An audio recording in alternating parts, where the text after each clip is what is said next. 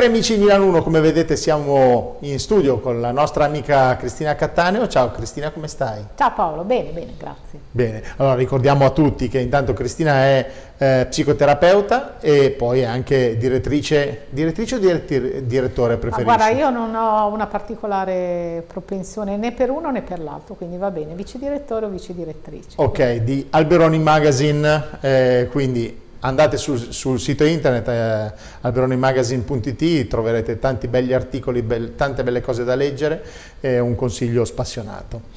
Eh, Cristina, quarta puntata avevamo eh detto, sì. Quindi ci siamo. Eh, qui dobbiamo fare un piccolo riassunto delle tre puntate, ma forse anche no, tanto vedo che le persone ci scrivono, ci seguono, i numeri ci sono, quindi...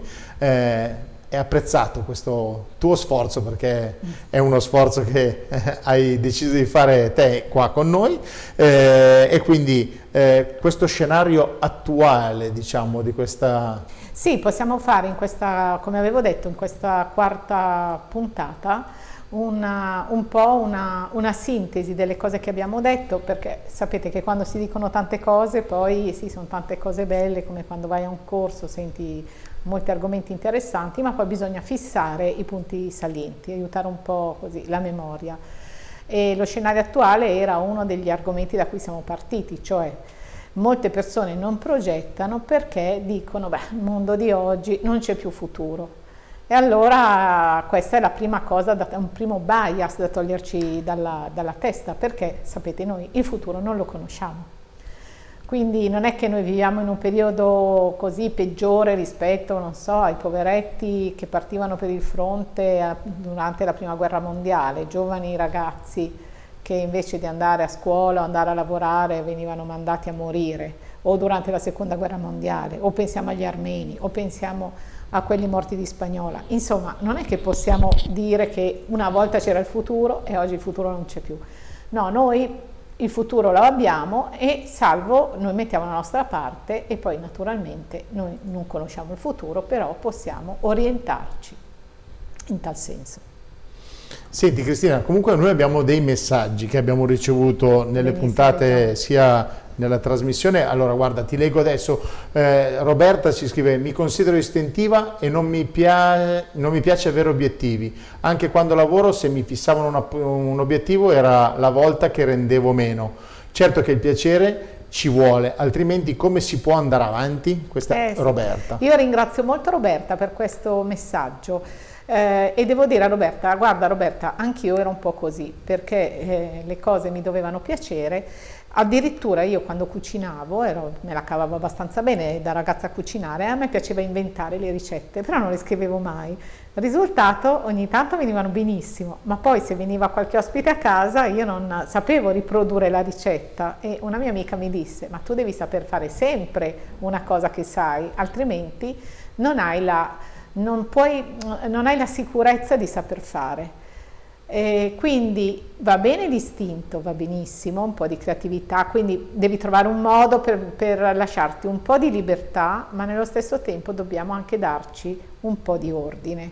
Questo serve per diventare produttivi. Mm-hmm. Un bel consiglio. Mm. Ce ne sono ancora, sai? Eh, leggi.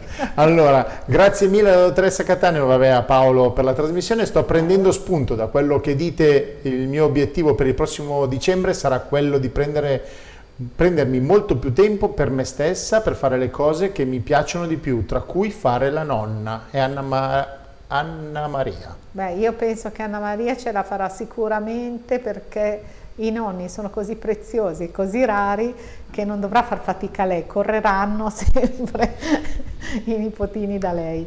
No, ma a parte questo, benissimo. Ehm, la prima parte del messaggio mi poteva sembrare un po' vaga, prendermi del tempo per me, ma la seconda parte del messaggio non lo è per niente, quindi c'è un vero obiettivo e eh, ti metterà e si metterà la signora a disposizione della sua famiglia, e è un regalo grandissimo che ormai tanti genitori così vorrebbero avere. Invece, se noi ci proponiamo una, un obiettivo vago del tipo eh, conoscermi più a fondo, migliorare i rapporti con gli altri, diventare una persona migliore, sono bellissimi obiettivi, però eh, ricordatevi che se un obiettivo non è misurabile e non si capisce verso chi si orienta, non è un obiettivo, cioè sarà poi difficile raggiungerlo.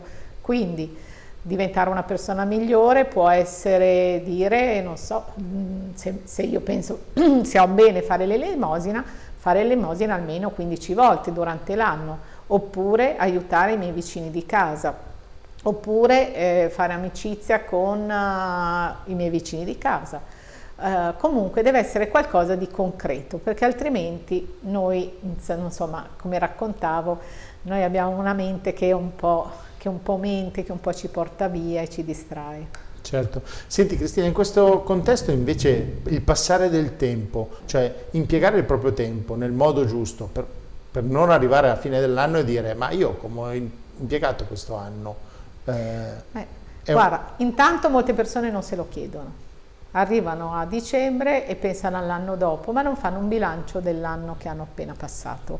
Questo li mette al riparo da sentirsi magari un po' frustrati o un pochino a dire ma insomma volevo perdere cinque chili invece ne ho messi due, volevo imparare l'inglese non ho fatto neanche una lezione, volevo andare in palestra ma sono solo salutata passando davanti, mentre per l'anno dopo grandissimi progetti.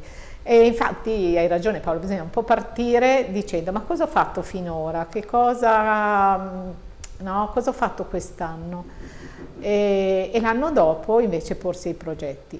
La prima volta magari non si riuscirà perché insomma bisogna anche imparare a, a diventare progettuali.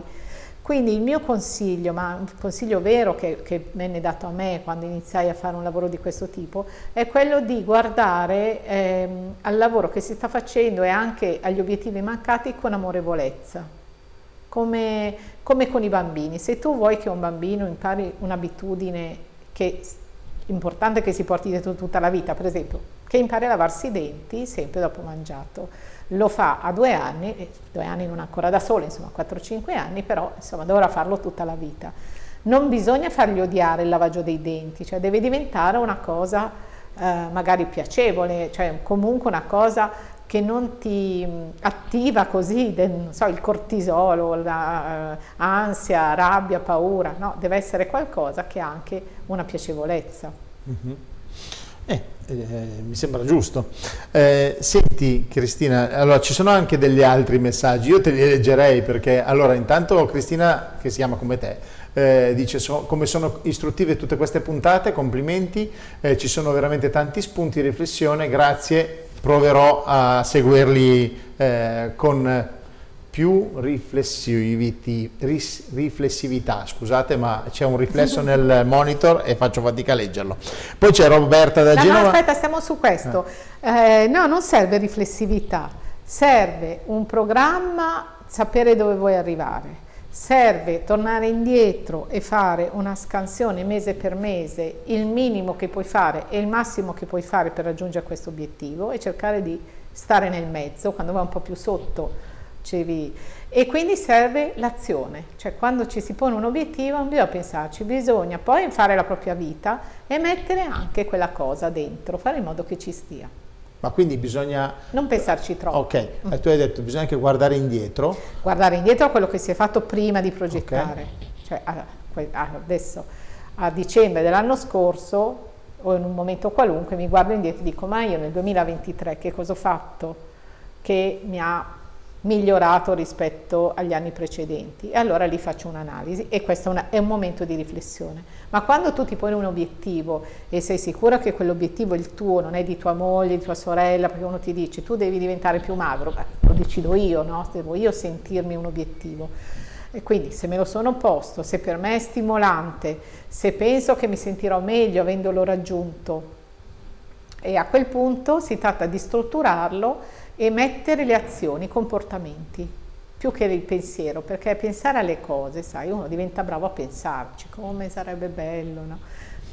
Io guardo tante ricette, ultimamente non sto più cucinando, guardo tante ricette e mi faccio dei bellissimi film su come potrebbero venire, ma poi non ho tempo di farle, non è la mia priorità adesso e di fatto io non so come mi verrebbero quelle ricette, nella mia mente vengono tutte benissimo, no? Però capisci, poi bisogna proprio fare. Quindi bisogna mettersi all'opera. Eh sì, è proprio un'azione, la parte, azio, come, come dicevano i monaci, preghi eh, lavoro, e poi lavori, no? Certo. E studi, mm-hmm. preghi e poi lavori, però qui si tratta di, di lavorare. Va bene, io vado avanti qua con le, gli amici da casa. Roberta da Genova dice complimenti, eh, trentadue anni la signora, complimenti, eh, comunque è difficile fare tutto quello che propone, ma ci proverò. Ah, sì, no, è difficile soprattutto entrare in una, in una forma mentis diversa, perché noi siamo abituati finché andiamo a scuola che ci danno degli obiettivi, hai, non so, hai lo scrutinio, hai il voto, no? Hai le verifiche, hai l'esame a fine anno, eccetera. Poi ti lauri, poi trovi lavoro e poi sembra che no, e tutti vissero felici e contenti. E invece no, invece la vita eh, rimane, rimane qualcosa di eh, curioso, imprevisto, e tanto più noi sollecitiamo la curiosità e l'imprevisto. E questo sta un po' a noi. Certo. Va bene. Vuoi un esempio? Lo so, lo vedo dalla tua faccia. Allora parlerò di un episodio autobiografico. Per esempio, io mi sono accorta che nella mia vita, in cui ho tenuto degli interessi che sono abbastanza stabili, però ho fatto delle cose che non avrei pensato prima di farle, che le avrei fatte. Sono nate da un... Eh, faccio un esempio, ho avuto l'occasione di fare un bellissimo dottorato.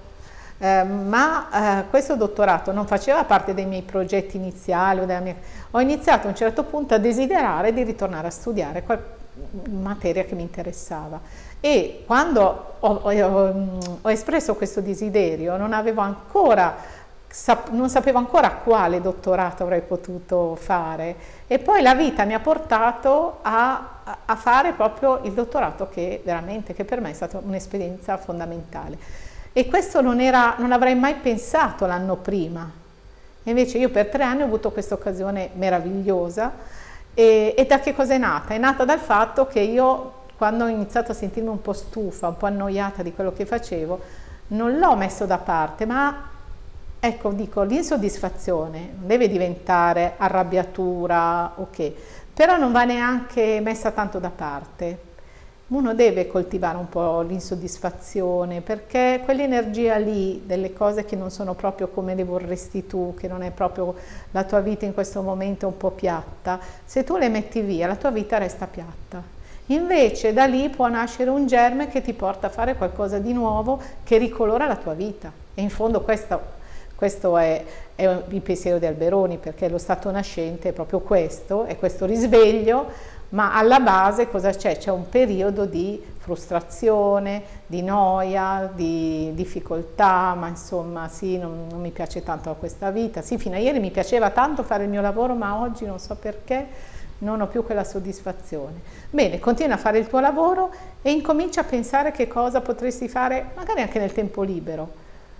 Però questo ti terrà vivo, capisci? Se no, ci, se no invecchiamo, invecchiamo. Certo.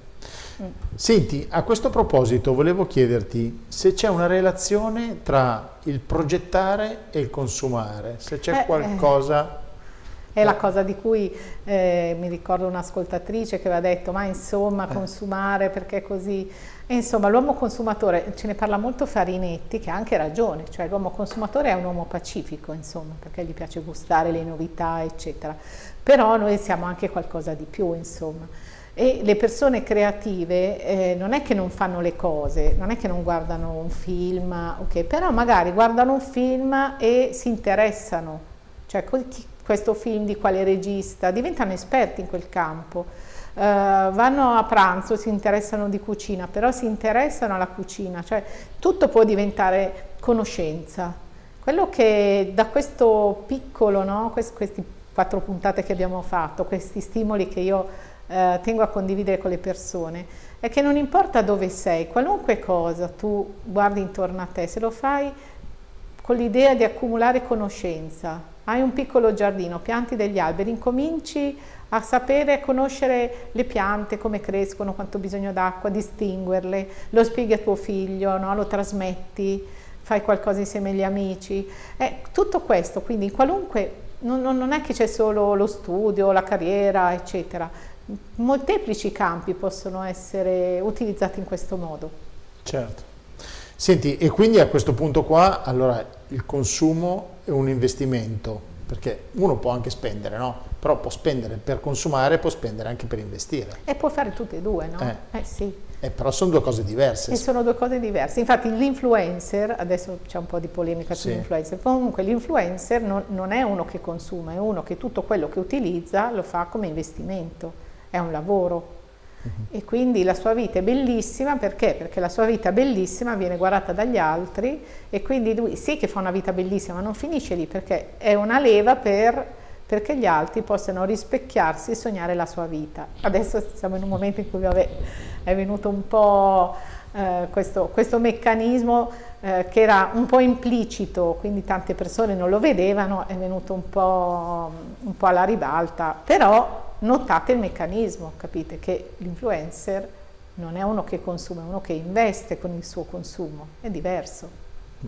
Alla base però c'è sempre il tempo, cioè eh, uno sì. deve avere bisogno del tempo per fare quello che deve fare, sia che voglia consumare eh, sì. o che voglia investire. Esatto, perché come diceva è difficile, la cosa più difficile eh, è proprio che il nostro tempo è prezioso, quindi se noi mettiamo un obiettivo in più nella nostra vita dovremo dargli spazio. Cioè avremo bisogno di tempo, ed è questo che rende più difficile la, la, la concentrazione, la scelta dell'obiettivo e mantenerlo. Se non avessimo tutto il tempo del mondo ci sarebbe sempre posto per tutto, e invece no, per, per realizzare un obiettivo noi dobbiamo rinunciare a qualcosa, che noi lo sappiamo o no succederà senz'altro.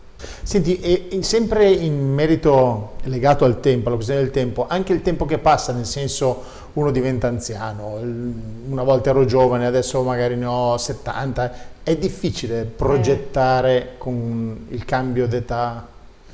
Ma guarda, io conosco tante persone molto anziane, ma dico anziane che superano i novanta anni, che eh, continuano a lavorare, che sono piene di... di Ehm, piene di vita, di interessi, non pensano, sì un giorno moriranno, non ci pensano, ci pensano più i giovani, e trovo più persone giovani preoccupate dall'invecchiamento eh, io credo che il segreto sia proprio, ed è il mio, mio obiettivo, è quello di, di, far, di vivere così, perché è l'unico modo, anche perché quando tu diventi anziano puoi trasmettere agli altri una quantità di informazioni, di conoscenze, di insegnamento e di esempio, soprattutto l'esempio, il famoso esempio, no? che, che è più importante di tante parole, che da giovane non puoi trasmettere perché non ce l'hai, non certo. hai l'esperienza. Cristina, ehm, porsi un obiettivo, però poi ci sono magari le distrazioni e si può anche arrivare a un fallimento, eh, ma sì. un fallimento magari non del cento per cento, si arriva a un settanta per cento del proprio obiettivo e non si raggiunge. Questo è un fallimento? E non lo so, cioè come si può classificare una cosa del genere? Comunque uno ci prova, no? Esatto, questo è una, uno dei, dei punti che abbiamo voluto riprendere in quest'ultima puntata, ne abbiamo già un po' parlato. Il fallimento è parte del percorso, perché nessuno diventa capace di fare qualcosa se Eh, deve, se, se deve essere sicuro di non sbagliare niente. Se io faccio una cosa nuova non sono capace di farla, imparo facendo. È una bellissima cosa questa di dire imparerò facendo, cioè non è che io prima imparo e poi faccio, se no non, non mi muovo, non faccio più niente.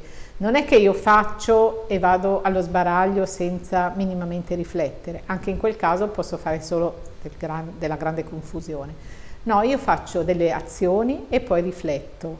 Non riflettere nel caso di, di stare fermi, però di, di verificare il risultato della mia azione, poi agisco, verifico, agisco e verifico. E questo è un, è un potente eh, sistema per imparare e per cambiare noi stessi, perché è a contatto con la realtà che noi cambiamo. Finché siamo nella nostra cameretta a pensarci non succede niente. Posso avere tutto perfetto, ma esco, dico una cosa, la persona mi risponde una frase opposta a quella che io pensavo mi dicesse, basta, mi fermo. E no, no? Eh, oppure faccio la prima domanda, mi dicono di no, e allora mi fermo perché mi sento che ho fallito. Basta, non ce la faccio. E no, quante, quante porte ti hanno chiuso, Paola, all'inizio? Ah, sì. Quante volte ti hanno detto di no? spesso. Ecco, quindi è molto importante avere la forza di rialzarsi in piedi e riprovarci. E guardate che le persone di successo, io invito a leggere delle biografie, insomma, perché lo si capisce molto dalle biografie, hanno avuto tanti di quelle, di quel no all'inizio della loro vita, della loro carriera, quando muovevano i primi passi del loro progetto, che quando poi il successo l'hanno avuto, sembra che gli sia piovuto dal cielo così, e invece no, ci vuole molta tenacia. Sì, sì. Senti, un'altra mia curiosità è, quando uno si fissa un obiettivo nella propria testa, è giusto dirlo ad anche, anche agli altri o mantenerselo guarda, un po'? Guarda Paolo, mi hai fatto una domanda veramente giusta. Allora, dipende. Se io, mh, se io voglio fare qualcosa che ha un riflesso esterno e so che l'ambiente intorno a me non vede l'ora che io lo faccia, per, facciamo un esempio, eh, voglio smettere di fumare. Mio marito è lì da dieci anni che non vede l'ora che io dica smetto di fumare, i miei figli sono tutti felici, i miei amici, nessuno di loro fuma, dicono finalmente non saprai più di fumo, allora se io mi faccio aiutare da loro io avrò più forza, cioè io posso dire guarda io ti do il pacchetto di sigarette, dammene non più di tre al giorno, e allora ogni volta io devo andare, no? Se non riesco a farlo da solo, certo questa è un piccolo, una piccola scorciatoia, ma quando uno proprio non riesce l'ambiente può essere molto d'aiuto. A volte invece può essere che il mio obiettivo sia qualcosa che può suscitare l'invidia di qualcuno. Magari io voglio una promozione lavorativa e il posto, insomma siamo in quattro o cinque colleghi che ambiscono a quel posto, è meglio che io non lo dica, perché c'è l'invidia e c'è la competizione. Poi ci sono anche le persone che non vorrebbero... Ehm, sono abituate a vederci così e non vorrebbero che noi cambiassimo. Per esempio, facciamo un esempio perché gli esempi pratici sono sempre molto importanti. Certo. Mettiamo che io tutti i sabati mi trovi con i miei amici e facciamo una, una cena di quelle proprio in cui non ci, non ci facciamo mancare nulla. Però oh, ho messo un po' di peso, eh, la mia glicemia è un po' alta, insomma sono, non mi piaccio più, vorrei dimagrire. Allora questi amici magari dicono sì, però se tu ti metti a dieta i nostri sabati, loro vogliono continuare con i loro sabati, noi diventiamo un po' una scocciatura, per cui allora cosa ti dicono? Ma no, ma dai per questa volta, no? Il fumatore che ti dice ma dai fuma una sigaretta, smetterai domani. Ecco, in questi casi è meglio non comunicare che noi abbiamo questo progetto e dire magari non ho voglia di fumare, non mi sento tanto bene, mangio meno, oppure semplicemente si va a cena e si seleziona. In base a un, a, noi però ci dobbiamo preparare, perché se no se ci troviamo lì, oppure cambiare, e questo no, il sacrificio degli obiettivi. Insomma, se io voglio smettere di fumare e sono con dei fumatori incalliti, lo diceva anche Albert Bandura, che è uno psicologo molto, molto famoso, molto bravo americano, diceva insomma se tu hai in fianco persone che fumano e basta e tu vuoi smettere, è quasi un motivo buono per separarsi, diceva lui, perché comunque il fumo fa male e se tu saresti una persona che smette, non è giusto che la persona in fianco a te ti, no, ti condizioni negativamente. Mm-hmm. Senti, invece, eh, nel caso uno si volesse porre un obiettivo magari a cinquanta anni, sessanta anni, cosa che magari anche in famiglia nessuno dice ma è una novità questa che fa, vuole fare papà, vuole fare la mamma, eh, può essere ripreso da un fallimento in età eh, da bambino? Allora, cioè, sì, la tua domanda in realtà ha due domande. Eh. La prima mi fa venire in mente una persona che conosco che si è iscritta giusto tra i cinquanta e i sessanta anni, si è iscritta a un corso, per questo corso ha un po' di domeniche impegnate e segue un corso a distanza. Allora lei racconta che quando fa questo corso arriva dentro un figlio, il papà gli suona il telefono, aiutami con la macchina, c'è da buttare la pasta, dicono insomma mamma ma cosa vuoi fare adesso? E, ma, e, e lei dice ma come? Io ho, ho lavorato per questa famiglia, ho cresciuto, voi siete tutti adulti, siete tutti grandi, in fondo mio marito è un uomo adulto, insomma adesso voglio occuparmi di un interesse mio. Insomma, qui è un caso di, di quelli di prima, cioè in cui l'ambiente non è supportivo, ma quell'ambiente è il tuo ambiente, quindi devi convincere, no? Bisogna usare anche a un certo punto un'affermazione. Io adesso, guardate che mi dedicherò a una formazione nei prossimi tempi, lo farò due domeniche al mese, in quel periodo, insomma, lasciatemi, dovete lasciarmi in pace. E questo è una, quindi richiede anche capisci, fermezza, escludere le interferenze.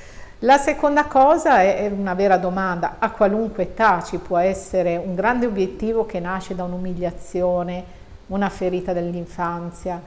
Insomma, a me viene in mente Zeffirelli. Zeffirelli era stato lasciato sulla ruota degli esposti e poi è diventato Zeffirelli, ha avuto una... Tra l'altro io credo che gli si debba ancora riconoscere una genialità che forse poi è stata anche un po' oscurata negli ultimi anni, perché è stato grandissimo. Ma lo stesso Freud era rimasto molto umiliato perché aveva visto da bambino eh, suo padre, che era ebreo, e avevano buttato il cappello in una pozzanghera e l'avevano calpestata, quindi avevano umiliato suo padre davanti a lui, e il padre ovviamente non aveva reagito, perché se avesse reagito gli sarebbe successo di peggio. E non è un caso se poi si è dedicato così tanto a un progetto in cui lui è di cui lui, insomma, la psicoanalisi nasce con Freud, no? Ed è, è tuttora, il, il, anche se si tende un po' oggi a trascurarlo, però insomma sappiamo che la psicoanalisi è stato il paradigma dominante del Novecento, tutto veniva interpretato eh, alla luce del paradigma psicanalitico, e gli esempi, guardate, sono, sono infiniti. Mm-hmm. ehm, un'altra cosa volevo chiederti però, allora, per un obiettivo ci vuole una motivazione, eh sì. eh, e per una motivazione c'è anche un prezzo da pagare. Sì, e poi soprattutto per una motivazione ci vuole il cuore, cioè la motivazione non ha tanto un'origine razionale, ma deve esserci qualcosa che ci fa sentire che quell'obiettivo è importante. Per esempio, io voglio avere una carica perché con quella carica avrò un grande potere, però non è proprio una cosa che realizzerebbe Eh, i miei valori profondi, che io magari non conosco neanche, perché siamo in un'epoca in cui il denaro conta moltissimo, no?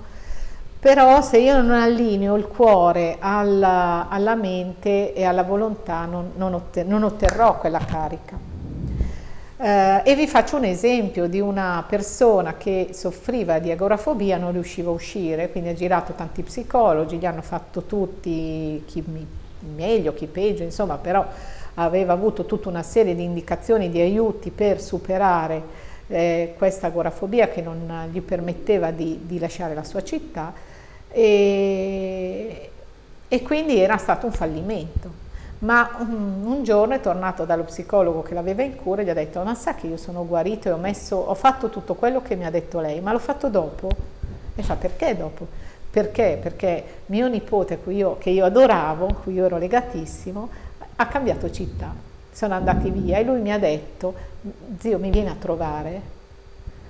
E io gli ho promesso che sarei andato, e quella cosa è diventata per me eh, il pensiero con cui mi svegliamo ogni mattina.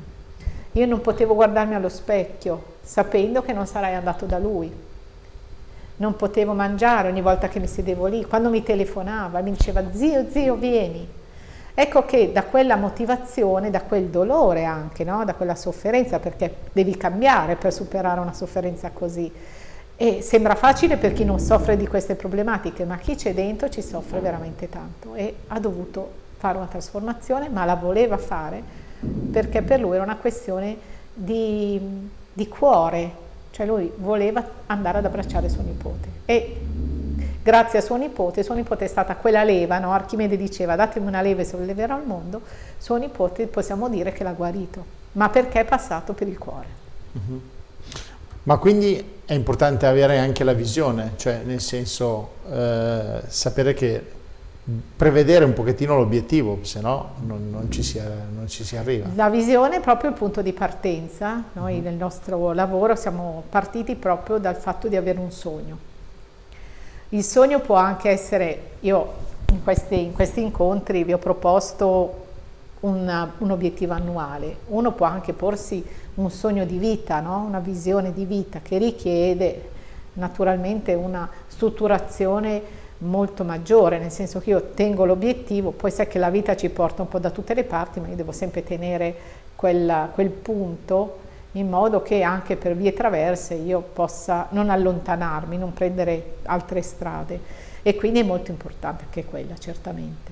Certo, un po' come quella eh, signora che aveva scritto nelle prime puntate che diceva voleva andare a vivere in campagna, cioè quello è un obiettivo a lungo termine. Quello è un obiettivo a lungo termine che lei condivideva con il marito, sì. Quindi è anche, erano anche in due, quindi sai, in due... In due si è più forti? Si è più forti. Uh-huh, va bene. Senti, tu mi avevi mandato un appunto, di, ricordati che mi, ti parlerò della legge di Pareto.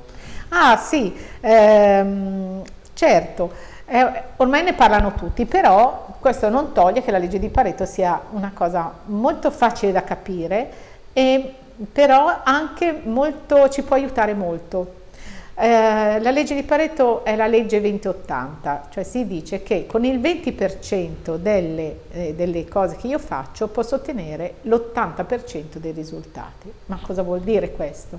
Vuol dire, eh, vi faccio un esempio molto semplice, immaginate una persona burbera, una persona buona, però, però un po' burbera, quindi risponde male, quindi ha sempre un po' di conflitti, eh, si impegna tanto nel lavoro, con gli amici, con i figli, eccetera, però c'è sempre un po' di discussioni aperte e le cose non funzionano proprio come vorrebbe.